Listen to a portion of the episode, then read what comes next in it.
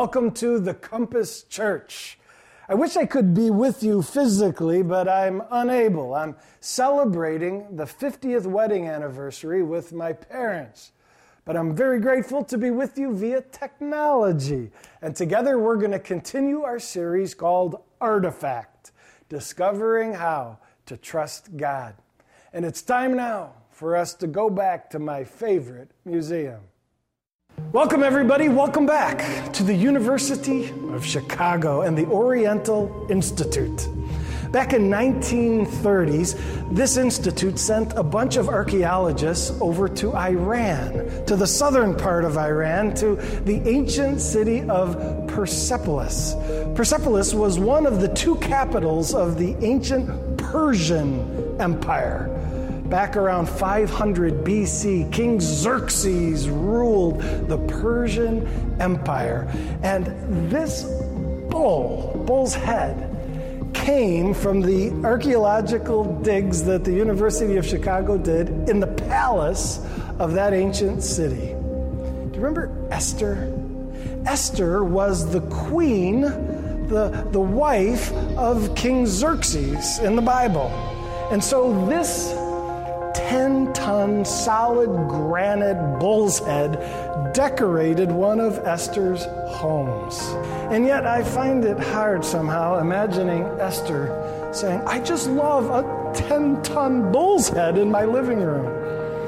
Well, though Esther may not have picked it, she must have looked at it often, wondering, how in the world did I end up in this place?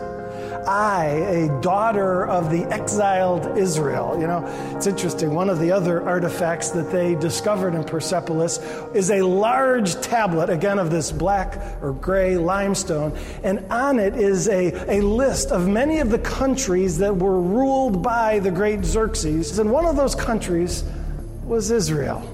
And that's, again, where this Esther started her crazy journey. She started as an exiled prisoner of war. And yet she found herself going on this life journey and ending up the queen of the greatest empire in the world.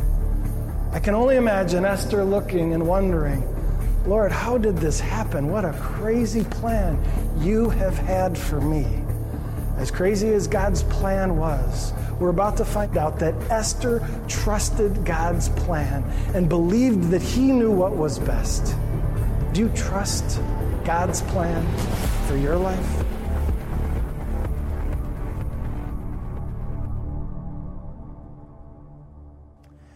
Have you ever gone through a department store and seen items of home decor that are just massive and thought to yourself, what kind of a house do they go in?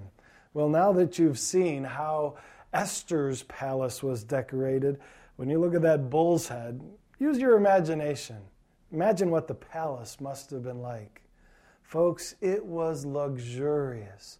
Esther got her adoptive father, Mordecai, a position in the palace. And so I can imagine the two of them sitting at fancy tables, looking at each other, saying, Man, do we have it made or what? To give you just a picture of what the luxurious lifestyle in that palace was like, I want to read an account of a party that Esther's husband, King Xerxes, a party that he threw. This is found in Esther chapter 1, verse 5. The king's banquet lasted for seven days, and it was held in the courtyard of the palace garden. The courtyard was beautifully decorated with white cotton curtains and blue hangings, which were fastened with white linen cords and purple ribbons to silver rings embedded in marble pillars. Gold and silver couches stood on a mosaic pavement of crystal, marble, mother of pearl, and other costly stones. Drinks were served in gold goblets of many designs, and there was an abundance of royal wine. Mmm, I love this chair. It's a nice chair, isn't it? Leather is soft, it's cushy, it reclines. Huh? How about that? Well, we're going to use this chair to be for us a picture of the comfort zone. Everyone loves living in the comfort zone. The comfort zone is when life is nice, when it's going smoothly, when everything is pleasant, when you're not dealing with stress. People crave it. Eh, you know, it's interesting about this chair is, you may be aware, it's called a wingback chair. See these things here? These are called wings. I, I did a little history study on the wingback chair. It was invented, oh, 300 years ago, back when uh, in England, houses were very drafty. And so the original function of the wingback chair was to collect and protect. It's really how you establish the comfort zone. You collect and you protect. What they would do is they'd wrap these wings around a person's head so that it would protect from cold drafts. You didn't want that cold air to blow on you, so they, this would protect. What would it collect? They'd pull it in front of the fireplace, and those wings would collect the warm air off of the fire. And you know, that's how we accomplish the comfort zone in life today. We collect and we protect. We collect as many good things for us. I want as much money, as much pleasure, as much fun activities for me. And we protect. We shield ourselves from all things that will take or steal from us. We tend to be devoted to making sure our life stays in the comfort zone. You know, I believe that that was true of Esther and Mordecai. You may question where I get that, and I'd like to show you. As we look back at the scriptures, I think you're going to see that Esther and Mordecai had a passion for the comfort zone. And there's actually a couple pieces of evidence that point to that. The first would be their home, where they were living. Again, they were living in Susa, the city in the center of the Persian Empire, when actually, at that time in history, they were invited to go back to Israel had they wanted to. Remember, the Babylonian Empire was conquered by the Persians, and the very first Persian emperor was a guy by the name of Cyrus. And Cyrus invited the Israelites to return home if they wanted to. It says in Ezra 1 3, Cyrus speaking, he says, Any of you may go to Jerusalem in Judah to rebuild the temple of the Lord. And a large number of the people journeyed back to God's country in Jerusalem. But Mordecai and Esther were part of the group that took a pass on that opportunity. You'd say, why wouldn't they do it? I mean, Israel is God's country. And, and the thought of rebuilding God's homeland is an incredibly significant uh, important task, and yet they took a pass on it? Comfort. You got to remember that Israel was lying in ruins, burnt to the ground. And so those valiant souls that went back to Judah, they were going to be camping in tents. The farmland had to be started from scratch. The, the walls had to be rebuilt. Everything was going to be difficult for that group. Now, those who stayed in Susa, it wasn't easy, but it was better than that. And so, rather than looking for a life of significance, Mordecai and Esther were of the group that said, We'll take a pass. We'll stay here in Susa. Let me tell you another reason why I think they were devoted to the comfort zone. Uh, here's what happened. So, King Xerxes, king of Persia, he decided that he wanted to get a new wife. So he divorced his wife and he established a beauty contest desiring the most impressive, beautiful woman in all the land. And he sent his servants throughout all the villages and all the towns and he said, You look for the most gorgeous women everywhere. And we're going to hold a beauty contest, and the winner becomes the queen of Persia. And this is when they found Esther. Esther was stunningly beautiful. And she was being entered into this beauty contest, and her father, Mordecai, he gave her some advice. Here's what he said in Esther 2:10. Esther had not told anyone of her nationality and family background because Mordecai had directed her not to do so. Mordecai had directed her and said, Hey, don't let anyone know you're Jewish. Uh, we can speculate as to the reasons why Mordecai uh, instructed her in this way. And you know what it comes down to? Protect and collect. Protect, protect her from persecution. The people were anti Semitic. They persecuted the Jews. And so, if word got out that this beautiful Esther was a Jew, she may be persecuted. And, and uh, Mordecai didn't want his precious daughter to have that painful experience. So he said, lied, cover up, don't let him know you're a Jew. The other reason I believe that Mordecai desired her to hide her Jewish origin was to collect. Collect the prize. She had a better chance of winning the beauty pageant if no one knew that she was a Jew. That was going to be a strike against her.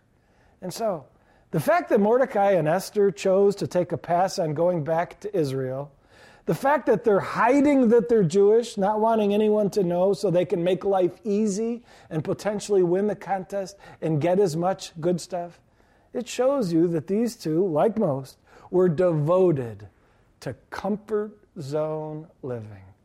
Rather than a life of significance outside of the comfort zone, they wanted life to be as easy as possible. Well, what happens next? Believe it or not, Esther wins the beauty contest. It says in Esther 2:17, "The king loved Esther more than any of the other young women.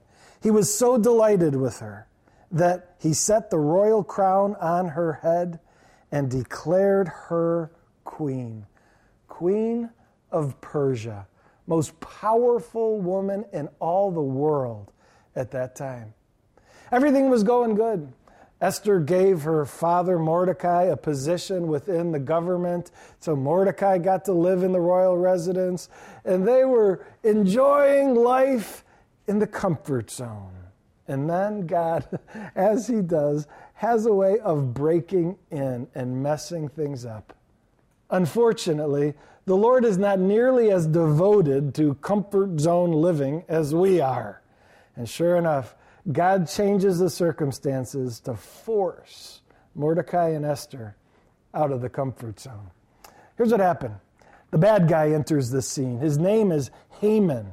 And Haman was brought up to the position of prime minister in Persia. That's second in command to King Xerxes. And Haman was nasty. He was evil to the core.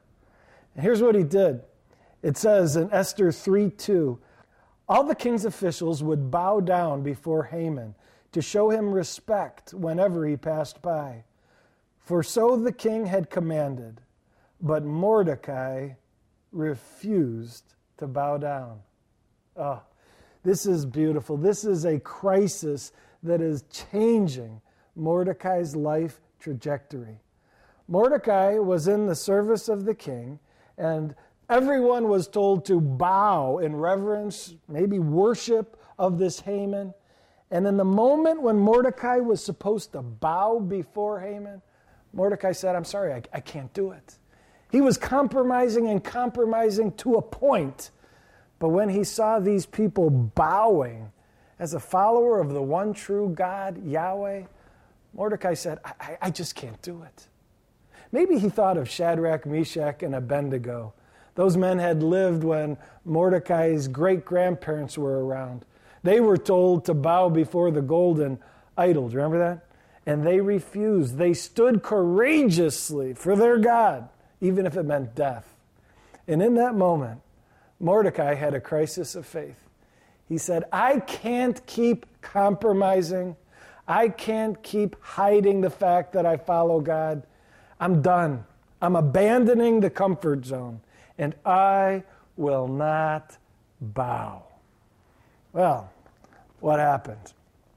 Things did not go so well for Mordecai. It says in Esther 3 6, Haman learned of Mordecai's nationality, and so he decided that it was not enough to lay hands on Mordecai alone.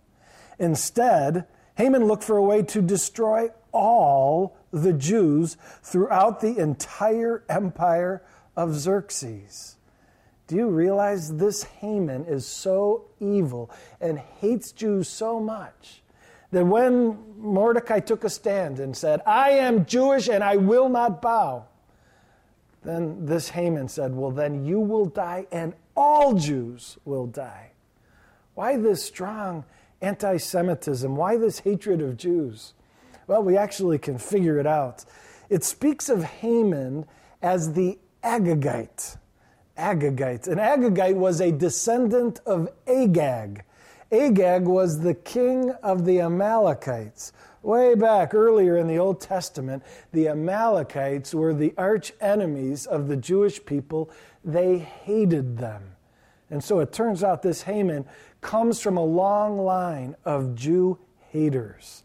And in this moment, this Mordecai who is refusing to bow has pushed him too far.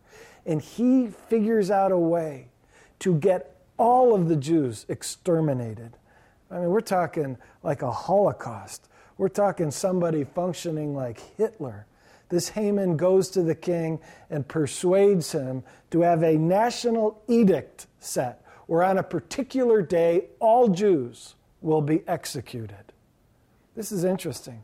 Sometimes we think that if we take a stand for God, well, then everything will go easy for us. Here, this Mordecai has finally stepped out of the comfort zone. He stepped out on a limb. And have things gone well? No, it's caused an absolute disaster. He and all his people are about to die. Well, what does Mordecai do? Mordecai goes to Esther, the queen. He comes to her and he says, Esther, we got a major problem. The king has set an edict based on the request of Haman. They're going to kill all of our people. And he looks to his daughter, Esther, and he says, Esther, you must go to your husband and tell him that you're a Jew. Esther's like, What are you talking about, Dad? You, you told me to hide it at all costs. And Mordecai says, I know what I told you. I was wrong. We can't live in the comfort zone anymore. Step out. Tell him the truth. Not only tell him you're a Jew, but beg for mercy. Beg for him to cancel the edict to kill our people. Well, uh, Esther understands how significant this request is. She says in verse 11 of Esther 4, she said, Anyone who appears before the king in his inner court without being invited is doomed to die. She says, Dad, you're asking me to do something that's a crime. For me to barge in there, I know I'm his wife, but there's still rules. If I do that, that's a capital offense and I die. Mordecai says, You got to do it, Esther. You got to do it. Here's what he says in verse 14. He says, Esther, if you keep quiet at a time like this, deliverance and relief for the Jews, it will arise, but from some other place. Boy, that's good. What, what Mordecai is saying is that he's studied the scriptures and the prophecies, and he can't believe that this this crisis is going to end with the extermination of the Jews. He's seen God's promises that they will be the salvation of the world, bringing salvation to the world. And so he says to Esther, Esther, I believe that somehow God's going to save the day. He wants to do it through you. But if you won't step up, then God will do it through somebody else. He'll find another way. In other words, what Mordecai is saying is Esther, you have the unbelievable privilege of being God's instrument to advance his cause. You can take a pass. You can take a pass. God's kingdom will roll on, but you won't be a part of its advance. Boy, that's so true for us too, isn't it? God's kingdom is going to advance in our world. The, the church is going to advance because God said, I will build my church and the gates of hell will not prevail against it. The question at hand is will we be a part of it or not? God wants to use us, but if we don't step up, He'll use somebody else. And so the question is will we be passive in the comfort zone, afraid to step out and be used by God? Or will we have the courage to get in the game, to be available for Him to use in whatever way He wants? When you get to the end of your life, wouldn't it be sad if you realized you stayed in the comfort zone? You never stepped up when God prompted you to get in the game, to serve in church, to give of your resources, to tell a neighbor about Jesus. All these risky things, if you're committed to comfort, you're going to miss them entirely. You know, uh, a year ago on the 4th of July, we went as a family. We were in Michigan and we saw this parade go by, and there were some little kids riding bikes decorated with streamers in the parade. And my son, seven at the time, couldn't just watch. He ran over, grabbed his bike, and the next thing I know, my son was in the parade and I was chasing him. I guess I was in the parade too as I ran after him. Jake just couldn't be a bystander, he had to get in the action. I pray you feel that way about the advance of God's kingdom. Too many Christians are content to let others make the impact. Folks, we like uh, the challenge that Mordecai gave. We need to say, no, it must be me. If God invites me to be in the game, I'm going to step up. I'm going to step out of my comfort zone and follow his lead. Well, let's continue. In Esther 4, verse 14, Mordecai says to his precious daughter, Perhaps you were made queen for such a time as this. Perhaps, Mordecai says, the whole reason you were made queen was to rescue God's people in this moment. Perhaps, Mordecai, Mordecai says, perhaps I was wrong. I thought that you becoming queen, you getting me a job, was also that we could enjoy the comfort zone. Perhaps God had a higher purpose. Perhaps the whole reason God blessed us with this life in the palace is so that we could use what He gave us to help Him in His cause. so many people assume that God blesses us just so that we can enjoy it and live life in the comfort zone. When all along, God has blessed us so we can use that blessing in service to Him. It reminds me of uh, a time when I came home from work and there were a bunch of chocolate chip cookies sitting on a plate. And I was so excited, I just rushed over, grabbed one, started chowing down, assuming that, of course, my wife made it for the one she loves above, all else. Well, turns out I was wrong.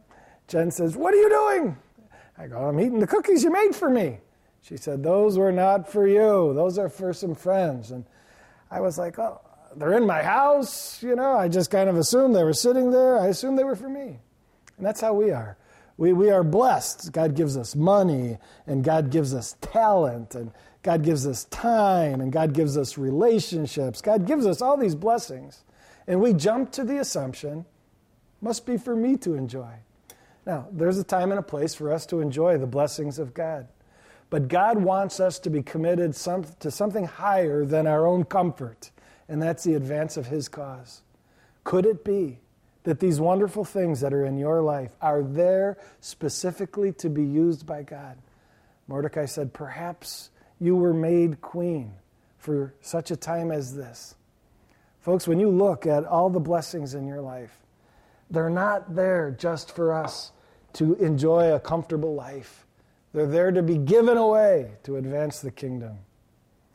I have a friend named Jerry.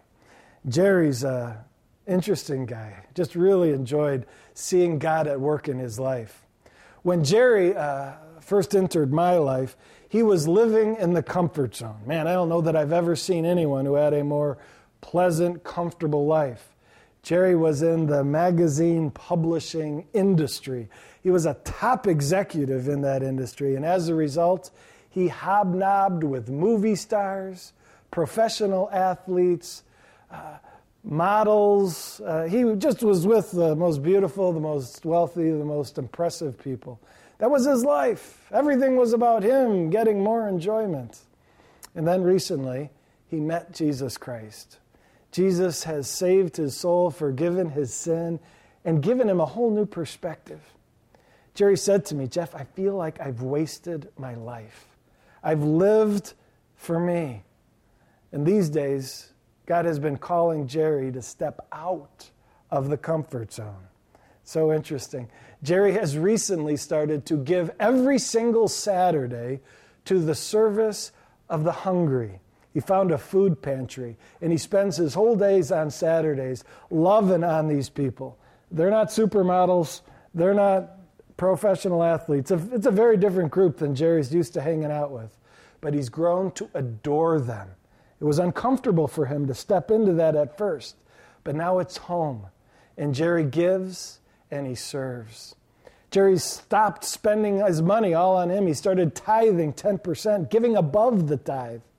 Jerry looks at his publishing skills uh, and he says uh, to the churches around, Is there any way you can use me? Jerry is now devoted to getting out of the comfort zone, ceasing to eat all the cookies and spend all his gifts on himself. And he's committed now to losing for the sake of the cause, to stepping out and doing whatever God would have him do. Well, let's go back to see how things ended up with Esther. This challenge was given to her by her dad, Mordecai. And Esther said in verse 16, Though it is against the law, I'll do it. I will go in to see the king. And if I must die, I must die. Old versions say, If I perish, I perish. That's somebody who's willing to step out of their comfort zone. They're going to follow Jesus, give their lives, even if it costs them everything. Isn't that beautiful? Well, Esther in chapter 5 of verse 1, it says, She put on her royal robes and she stood in the inner court of the palace in front of the king. Boy, that standing's significant. Esther said, That's it, I'm going to stand. I love that passage. It says that she stood there in front of the king. In that act, she was obeying God. In that act, she was risking her life. There's a lot to that standing, isn't there? As she stood, she was no longer in the comfort zone. When her dad, Mordecai, stood and refused to bow to Haman, he was standing in obedience to God, stepping out of his comfort zone. When my friend Jerry stepped out of his comfort zone and changed the way he lived and said, I'm going to live courageously for Jesus, he was standing. Folks, can I ask you a question? Are you standing? In fact, in this moment, I'd like to invite everyone, all of you at the 95th campus and all of you at Hobson, stand to your feet, would you? And as we stand to our feet, I want to acknowledge that this standing means very different things for different people. For some of us, we're just standing because I asked you to. Others are standing symbolically, maybe most. Standing because we desire to quit living a life in the comfort zone. We don't want to get to the end realizing that we missed the point, that we pursued comfort to protect and collect. Instead, we want to live a life where we give, where we follow God, where we die to ourselves. And so, in this moment, our standing is a demonstration of our resolve to follow God into whatever significant calling He may have for us. Let's pray together as we stand. Lord, we are available. We are committed to not live this one life on planet